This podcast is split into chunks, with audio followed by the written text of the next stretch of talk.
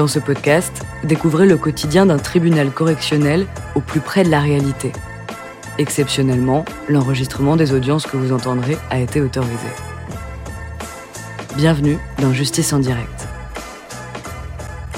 Nous remercions Philippe Thiel, ancien vice-président de la Chambre correctionnelle de Chaumont.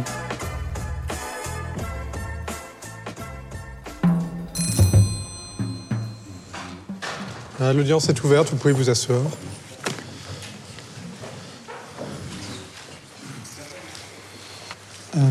Vous êtes monsieur Pavel. Et donc vous, madame, vous êtes l'interprète ? Je suis l'interprète auprès de la Cour d'appel de Paris. Bon, à toute fin utile, je vais vous demander de prêter serment. Vous levez la main droite et vous dites « je le jure ». Je le jure. Donc monsieur est poursuivi pour avoir, entre le 1er janvier 1999 et le 31 décembre 1999, frauduleusement soustrait, c'est-à-dire volé, 10 bons au porteur au préjudice de madame. Ces 10 bons au porteur étaient d'une valeur unitaire de 10 000 francs. 10 000 francs, ce qui représente environ 15 000 euros à l'heure actuelle. Sans parler des intérêts que ces bons ont dû générer. Il n'a pas de casier judiciaire en France, apparemment pas en Europe. On n'a pas demandé le casier interconnecté européen, mais apparemment pas. Alors, moi, ce que je souhaiterais savoir de lui, c'est d'abord sa profession. Que fait-il actuellement ? Il est mécanicien. Mécanicien. Nie pracuję teraz w garażu, to jest mój zawód wyuczony. Teraz pracuję jako... Actuellement, en fait, c'est son métier. Mais malheureusement, pour l'instant, il ne travaille pas en tant que mécanicien. Mais là, il construit des saunas. Des saunas ? Oui. D'accord.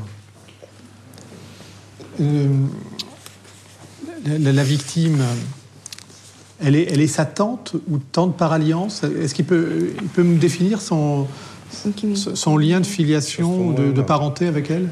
C'est la sœur de sa mère. D'accord. Et elle est venue en France il y a longtemps, alors ? Ona przyjechała dawno temu do Francji, tak ? Kiedy przyjechała, to nie wiem, to musi... ale dawno, chyba tak. Il pense qu'il y a très longtemps, mais il ne sait pas très précisément.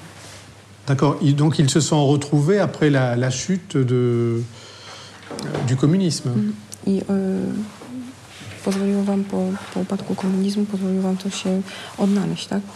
Pana przyjazd tutaj do Francji. Nie, bo jeszcze przed komunizmem, zanim komunizm upadł, ona przyjeżdżała do Polski, a tu byłem pierwszy raz. Il est venu pour la première fois en France quand il avait 5 ans, et la dame, elle venait en Pologne bien avant 91-92. D'accord, il y avait une relation quand même qui s'était maintenue entre eux. Była zachowana relacja rodzinna, tak? Oui, absolument. Il a des frères et sœurs ? Une sœur. Il a une sœur. Une sœur qui apparaît dans le dossier, justement. Oui. Et avec cette sœur, il a des bons rapports ou il est fâché ? On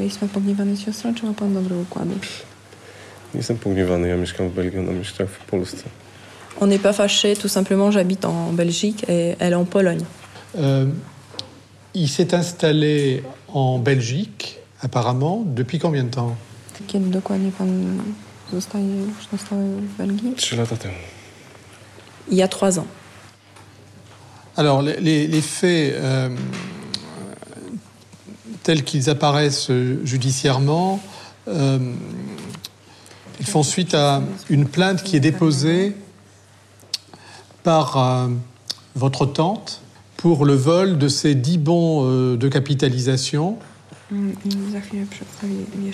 C'est dit bon qu'elle avait contracté auprès de la Poste française. Ce sont des bons au porteur. Elle les a contractés en 1992 avec ses économies. Et elle ne les a plus retrouvés. Fin 1999, début des années 2000, elle a cru les avoir égarés à la suite d'un dégât des eaux dont elle avait été victime dans les suites d'une tempête qui avait ravagé la France en décembre 1999. À toute fin utile, elle avait fait opposition sur le paiement de ses bons jusqu'à ce que, le 6 décembre 2001, elles reçoivent une lettre recommandée de Prévi-Post, qui est une filiale de La Poste, l'informant d'une demande de rachat de ces bons était parvenue à cet organisme. Alors, il s'est avéré qu'il y a eu une chaîne de 3 détenteurs successifs. Le plus ancien, celui qui a mis en circulation, si on peut dire, ces bons au porteur, c'est un garagiste, vendeur automobile. Et il a expliqué que ces bons au porteur lui avaient été remis en règlement du prix d'achat d'une voiture, en l'espèce une BMW, par un Polonais qui a prétendu s'appeler Pavel et qui, pour crédibiliser le fait qu'il était détenteur de ces bons au porteur, a alors prétendu avoir hérité de ces bons au porteur d'une tante résidant en France. Vous pouvez nous dire approximativement à quelle époque vous avez été amené à rencontrer votre tante dans les années 90 et début 2000.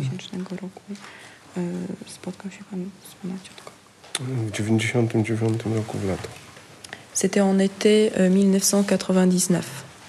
Alors, l'été 1999, c'est la dernière fois qu'il la rencontre, la tante, ou il la voit encore d'autres fois après?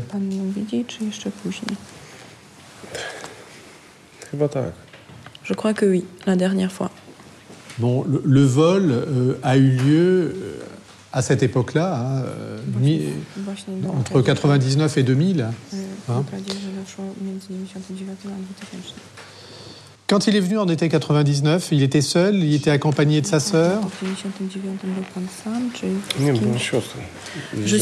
Je suis venue avec ma sœur et ma femme. Et il sait où elle cachait ces bons du trésor, ces bons au porteur? Non.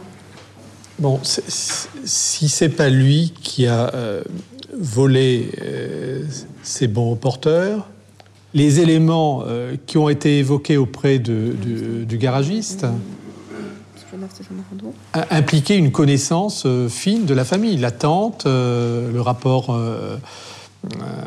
Avec cette personne, votre nom, votre prénom. Une personne intime, c'est pas sûr.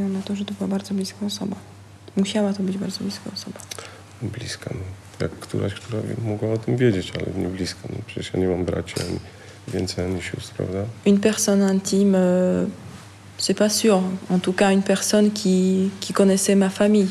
J'ai qu'une seule sœur. Oui, mais justement. Vous avez indiqué en 2008 devant le juge d'instruction: quand je suis allé chez ma tante avec ma sœur,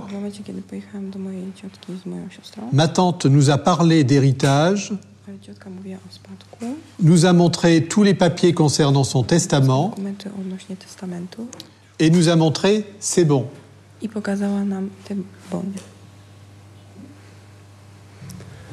Il ne se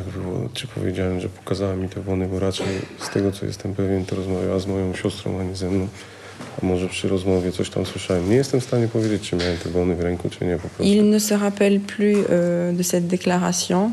Tout ce qu'il sait, c'est que c'est sa sœur qui était mise au courant de l'existence de ces bons, lui aussi, mais il ne peut pas dire qu'il les détenait, qu'il les avait entre ses mains.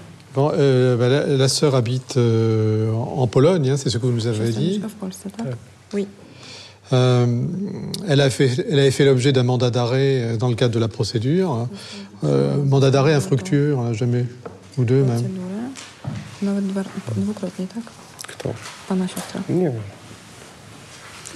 Il n'était pas au courant. Alors, le supplément d'information, il était principalement destiné à entendre le garagiste, mais il n'a pas été d'un très grand secours. On est revenu sur ces déclarations d'origine parce que... Alors, voilà ce qu'il avait indiqué.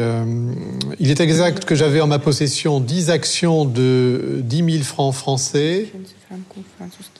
Je les ai obtenues en vendant ma voiture, une BMW série 7, à un Polonais. Il m'a dit qu'il en aurait hérité d'une tante en France.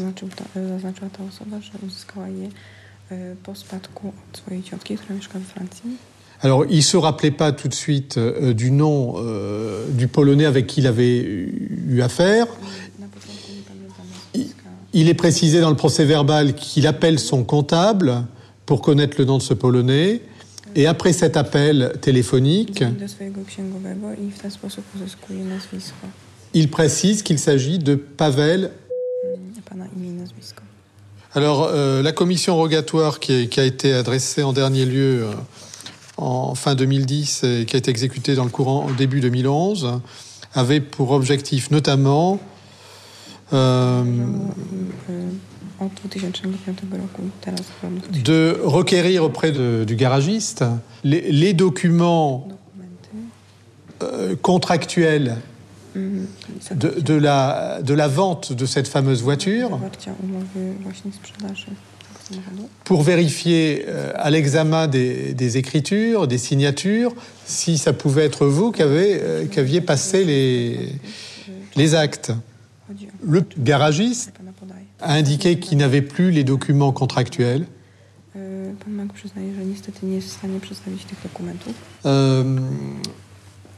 Il a été procédé à l'initiative des enquêteurs à une forme de confrontation photographique et il n'a pas été possible pour le garagiste de reconnaître monsieur. Il précise que les faits sont trop anciens pour qu'il puisse s'en souvenir ou reconnaître des acheteurs éventuels.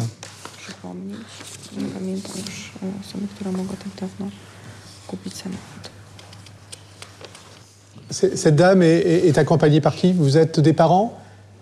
Oui. Vous pouvez approcher?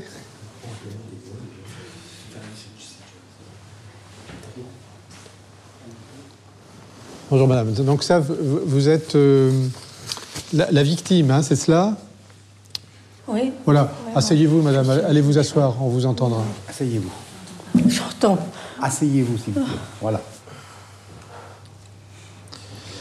Madame, puisque vous êtes là, est-ce que vous avez une explication à ce vol? Si on excluait la culpabilité de votre neveu. Vous entendez, madame? Vous n'avez pas entendu là? Alors, approchez encore.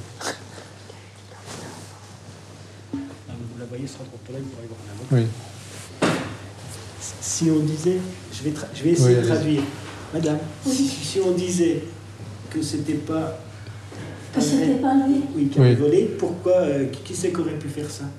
C'est ça que... Voilà, tout à fait. Vous avez devant vous, monsieur le juge, en chair et en os. C'est bien mon neveu. Non, mais ça, on n'en sait rien, madame. C'est bien mon neveu. Il dit des mensonges. Il le sait qu'il dit des mensonges. Puisque quand je lui ai demandé pourquoi qu'il ne veut pas dire la vérité, quand il est venu à la première audience, il m'a répondu... que la vérité, il n'est pas obligé de la dire et que personne l'obligerait de dire. Il le sait ce qu'il a fait. C'est mon neveu, c'est mon cher neveu du temps. Est-ce que vous n'avez pas pensé, madame, que ça puisse être quelqu'un d'autre? Non. Et parmi les quelqu'un d'autre? Jusqu'à que j'ai eu des nouvelles, que mes bons se trouvaient en Belgique, je veux accuser n'importe qui, sans lui. Mais maintenant, dès que j'ai su que la banque m'a écrit qu'un Belge a demandé a déposé les bons et qu'il a demandé l'argent, tout de suite, j'ai compris que c'était mon neveu.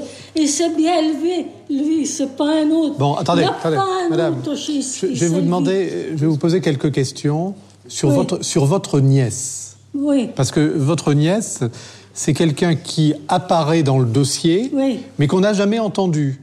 Bon. Ben pourquoi? Bon, alors, attendez, alors, votre nièce, que fait-elle dans la vie? Ben, je ne sais pas ce qu'elle fait. Je n'ai pas de nouvelles depuis 10 ans que je n'ai plus de nouvelles.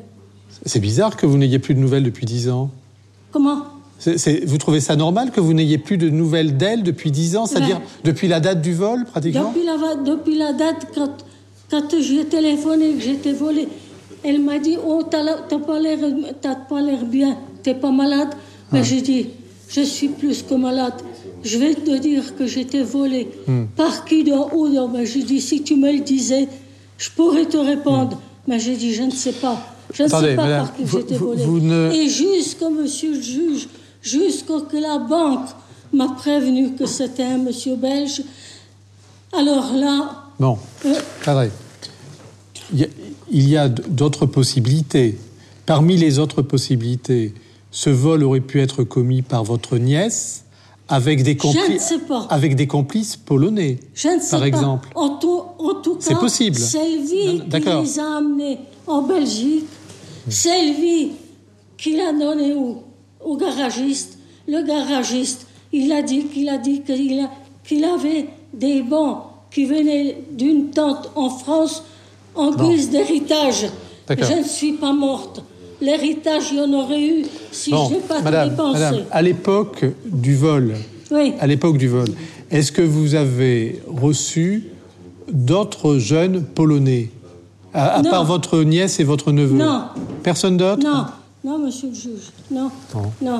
Elle ne connaît personne du tout, personne à part lui. Et puis aujourd'hui, quand on veut lui donner raison, c'est pas possible, monsieur le juge. C'est pas possible. Mais vous allez les récupérer, vos bons, madame. Vous allez les récupérer. Ce qu'il a fait, mon neveu, c'est ma soeur, c'est mes privations, c'est mon travail que j'ai mis de côté. Oui, mais pour moi, ce sont pas toutes vos économies, là.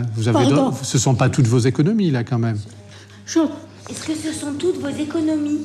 Toutes mes économies. Bon, on a bien compris. Reposez-vous, madame. Vous pouvez rejoindre votre place. Hein? Voilà. Bon, est-ce qu'il souhaite nous dire autre chose? Excusez-moi, oui, monsieur le juge. Entre-temps, il a apporté quelques explications. Oui. C'est à vous de voir.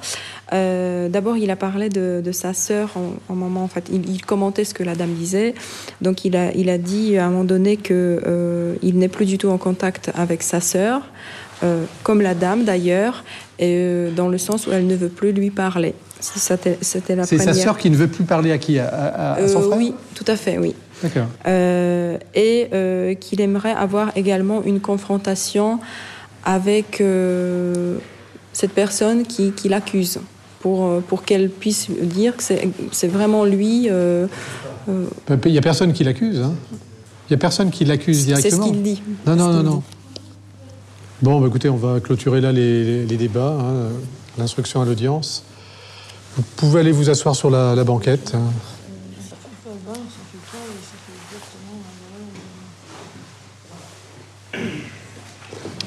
Bon, la partie civile, à la parole. Oui, monsieur le Président, je vais essayer d'être simple. Alors, qu'est-ce qu'on sait de cette affaire, hein? Il y a des évidences et il y a des choses qui sont moins évidentes. Lorsqu'il va être convoqué devant le juge d'instruction, il va être convoqué plusieurs fois. Il n'y a pas mandat d'arrêt, etc. On l'arrête par hasard ou par erreur à la frontière. Et qu'est-ce qu'il fait? Il est incarcéré, il écrit. Il est innocent, mais il est tellement innocent qu'il ne dit même pas. Qu'est-ce qu'il dit, hein? Je ne sais pas pour combien de temps je serai condamné. Hein. Il est possible que pour me condamner, ils ne doivent pas avoir les preuves. Hein. Quand je lui ai dit au revoir, je pensais que je ne la reverrai jamais, etc. Et sa femme qui lui répond, on peut tout régler, j'ai de très bons pressentiments, etc. C'est l'attitude d'un innocent. Il écrit à sa famille, hein, je vous souhaite beaucoup de bonheur et pardonnez-moi pour tout. Il a peut-être commis quelque chose dans sa tête qui ne va pas bien. Alors il y a l'attitude, il y a les éléments objectifs du garagiste, vous avez l'attitude de monsieur dans son propre comportement, qui ne conteste pas son innocence, il ne la crie pas, il n'en parle pas, au contraire, il prépare sa famille à une séparation, il prépare sa femme à la quitter et lui demande pardon. Mentalement, j'ai quelque chose qui ne colle pas. Et on va aller plus loin, je ne vois pas comment. Allez, la sœur grimée en homme qui se présente dans un garage pour acheter une BM, pour faire une facture au nom d'un tiers. Pourquoi faire ? Faire immatriculer le véhicule au nom d'un tiers ou au nom de quelqu'un d'autre. Quel est l'intérêt pour un tiers ? Quel est l'intérêt ? De récupérer une voiture, de rouler sous un faux nom avec une fausse adresse et une fausse identité. On a un problème, le vrai problème, c'est qu'on est en train de jouer au boulanger. On veut nous rouler dans la farine, monsieur le Président. Qu'est-ce qu'on a dans ce dossier-là ? On a un Pavel qui a abusé de sa tante pour prendre de l'argent pour... Bon, il a acheté une voiture, mais il aurait pu acheter une maison en Pologne ou autre chose, c'était pareil. Et il en a profité, parce que c'est quelqu'un qui est dans les voitures, qui s'occupe de voitures. Il vous l'a dit, je suis mécanicien, avant je travaillais dans les voitures. Alors on a quand même un faisceau de preuves, un faisceau d'éléments, quand même, qui sont tous concordants pour dire que ce monsieur-là avait l'opportunité, il était chez la tante, la facilité, il savait où c'était, et l'argent et l'avidité qui était là. Il avait l'opportunité de le faire. Et il ne s'est pas gêné, il n'a rien laissé à la tante. Hein. Il a fait l'héritage, mais avant le décès. C'est tout, il a pris toutes ses économies. Alors cette dame, madame, il ne faut pas l'oublier, pour qu'elle récupère ce qu'elle veut, c'est récupérer, c'est bon. Hein, ça, je la comprends. Puis disant qu'elle court après, j'y crois encore. Elle a été abusée par son neveu. Il y a quand même un problème familial important, et c'est pour ça que sa sœur, à lui, ne lui parle pas. C'est pour ça que sa sœur ne veut pas en entendre parler. Sa famille l'exclut un peu. Alors, moi, au bout de ces explications, qu'est-ce que je vous demande ? Je vous demande de déclarer recevable et bien fondée la constitution de partie civile de Madame puis de déclarer Pavel coupable du vol, des dits bons. Donc, par voie de conséquence, reconnaître qu'elle est bien propriétaire de ces bons, éventuellement d'ordonner la main levée de l'opposition, parce que ça, vous pouvez le faire. Voilà, c'est tout. Pas de dommages à intérêt, pas d'histoire d'argent. Hein ? Et je crois qu'il faut régler le problème une bonne fois pour toutes, et pour de vrai. Très bien. Le ministère public a la parole. Madame le procureur. Oui, je vous remercie, Monsieur le Président, Mesdames du tribunal. Ce dossier nous montre, hélas, les limites de la coopération pénale internationale, puisque Commission rogatoire internationale à l'égard de la Belgique s'est soldée par pas grand-chose et qui a été complètement vouée à l'échec s'agissant des investigations du temps de l'instruction en Pologne, ce que l'on peut regretter. Simplement, et en ce qui me concerne, s'il est effectivement très facile de tenter de semer le doute dans cette affaire sur l'auteur, l'identité en tout cas réelle de l'auteur de ces faits de vol, force est de constater qu'un faisceau très sérieux de présomptions converge directement vers sa personne. La victime est effectivement sa tante. Il convient quand même de rappeler qu'il s'agit d'une femme âgée qui est veuve et qui n'a pas eu d'enfant. Et que donc ses héritiers les plus proches sont monsieur et sa sœur. Puis vous avez cette visite qui coïncide avec la période des faits, 1999. Je ne sais pas si c'est ses retrouvailles familiales ou autre chose, mais force est de constater que la victime a fait état de l'existence de ces bons au porteur, et force est de constater que ceux-ci ont disparu, ont été volés, parce qu'ils ont bel et bien été volés à cette époque. Une autre coïncidence, et au-delà des noms, des détails, des adresses différentes qui sont données, vous avez cette autre curieuse coïncidence d'un monsieur qui travaillait à cette époque-là précisément dans le domaine automobile en tant que mécanicien auto. C'est encore ce qu'on pourrait appeler une coïncidence, c'est moi ce que je considère comme étant tout autant de faisceaux d'éléments justifiant une mise en cause et une condamnation, trop de détails ont été donnés. C'est pas une discussion de comptoir et de bistrot qui a pu faire que monsieur aurait lâché, entre guillemets, ces éléments à un individu mal intentionné qui ensuite aurait pris le soin de les répercuter pour l'achat d'un véhicule. Donc pour l'ensemble de ces éléments, je vous demanderai donc d'entrer en voie de condamnation et de prononcer à l'égard de monsieur une peine de 5 mois d'emprisonnement. Merci madame le procureur. Oui, monsieur le président. Alors moi, j'ai une conviction. J'ai une conviction, je vais la formuler de cette façon-là. Si je devais voler ma pauvre grand-mère, est-ce que vous croyez réellement que pour blanchir des titres, parce qu'il n'y a pas d'autre mot, pour blanchir des titres, est-ce que vous croyez vraiment que j'irais donner mon nom? Et encore plus, même, mon adresse. Je veux dire, c'est complètement inconcevable. Hasard et coïncidence, nous a dit le parquet tout à l'heure. C'est bien, hasard et coïncidence. Lelouch en a fait un film. C'est très bien pour le cinéma. Mais le problème, c'est que ici, c'est pas hasard et coïncidence. C'est preuve et démonstration. Parce qu'on a parlé tout à l'heure des courriers. Ah oui, s'il n'y a que ça, on va parler des courriers. Envoyer des courriers. Dans les courriers, il n'y a rien de compromettant dans ces courriers. Par contre, est-ce que ici, dans cette salle, quelqu'un peut dire ce qu'on ressent quand on est dans un pays étranger dont on n'appréhende pas la langue, et quand on a pour avocat quelqu'un qui essaye de faire ce qu'il peut, mais qui ne parle pas non plus une langue avec laquelle il peut échanger avec son client? Vous imaginez un petit peu la situation dans laquelle on se trouve. Et aujourd'hui, on vient donner du sens à quelqu'un qui se trouve placé dans cette situation. Moi, je vais vous dire, si vous voulez une hypothèse, je vais vous en donner une. Et puis, elle est tout aussi plausible que celle que le parquet a développée. C'est que quelqu'un a eu vent de l'existence de ses bons. Est-ce que c'est la sœur? Est-ce que c'est quelqu'un d'autre? Peu importe. Est-ce que c'est la sœur qu'on a parlé à quelqu'un d'autre? Parce qu'il y a aussi, je veux dire, on peut aller loin. Est-ce que quelqu'un qui va avoir vent de ses bons ne peut pas venir? Peut-être de l'étranger, ou peut-être en visite. Quelqu'un qui était dans la maison, qui était admis, qui était un proche. Il s'empare des bons. Il les fait peut-être d'ailleurs écouler par quelqu'un d'autre qui se présente et qui fait porter le chapeau à monsieur. Je crois que ça me paraît une hypothèse assez plausible. C'est pour vous montrer qu'on prend pince-mi, pince-moi, il y en a un qui tombe à l'eau, il reste l'autre. Mais ça ne peut pas marcher comme ça. Parce que raisonnablement, quand on a ouvert le dossier, on a fait un mandat d'arrêt pour madame Léva, puisque finalement, le faisceau initial, c'est le même pour l'un comme pour l'autre. Et puis qu'est-ce qu'on a fait? Puis on a laissé tomber. On n'est finalement pas allé jusqu'au bout du raisonnement. Et sans la moindre question, voilà comment quelqu'un bénéficie finalement d'un abandon de toute question, je dirais peut-être même pas de poursuite, mais de toute question. Et vous avez remarqué, on vous l'a dit tout à l'heure, curieusement, cette sœur qui s'est indignée du comportement de son frère, elle ne donne plus de nouvelles à sa tante. Elle n'est pas revenue la voir en France, elle ne donne plus de nouvelles à sa tante, et on vient me dire que c'est parce qu'elle a du respect pour sa tante et qu'elle a de la détestation pour son frère pour ce qu'il aurait fait. Non, je crois que ça ne peut pas correspondre à ce qui a été indiqué tout à l'heure. Alors, il y a une autre hypothèse qui peut éventuellement se faire jour. Il suffit de prendre, là encore, des procès-verbaux qui sont ceux de madame. On lui demande s'il y a des personnes qui ont vu, en dehors des neveux, Pavel et Eva, les bons. On lui pose la question, qui était au courant que vous aviez ces bons? Il y avait mes neveux. La nièce d'Ormancet, mes sœurs, ma nièce de Pologne. Donc elle fait une différence entre les neveux, ceux qui sont en France et ceux qui sont en Pologne. Lorsqu'elle est venue chez moi, je lui ai montré les bons, je lui ai dit, des fois qu'il m'arrive un jour quelque chose, tu le sauras. Ça veut dire qu'il y a plus que Pavel et Eva qui savent où sont les bons. Où sont les bons? Les bons sont dans un coffre qui n'est pas fermé à clé, dans la salle à manger de la maison, avec d'autres papiers. Alors, j'en termine, et c'est ma dernière observation, avec le supplément d'information. Il n'existe aucun document administratif signé de la main de monsieur permettant d'établir qu'il a acheté un véhicule en Belgique auprès de ce garagiste, qui curieusement n'a pas de document ou n'aurait rien.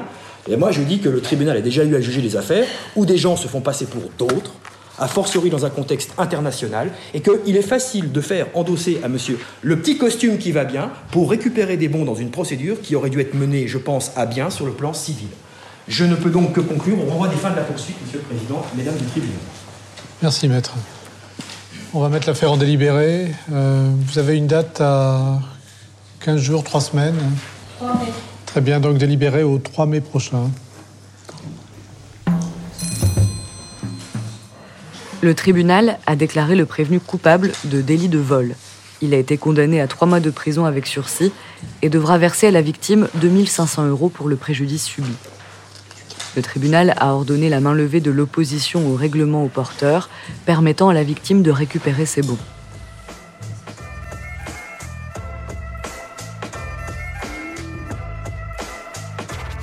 Vous venez d'écouter Justice en direct. Si Si vous avez aimé ce podcast, vous pouvez vous abonner sur votre plateforme de podcast préférée et suivre Initial Studio sur les réseaux sociaux. Justice en direct est une coproduction Initial Studio et Morgane Productions.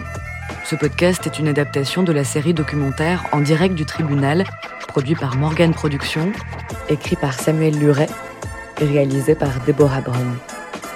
Production exécutive du podcast, Initial Studio.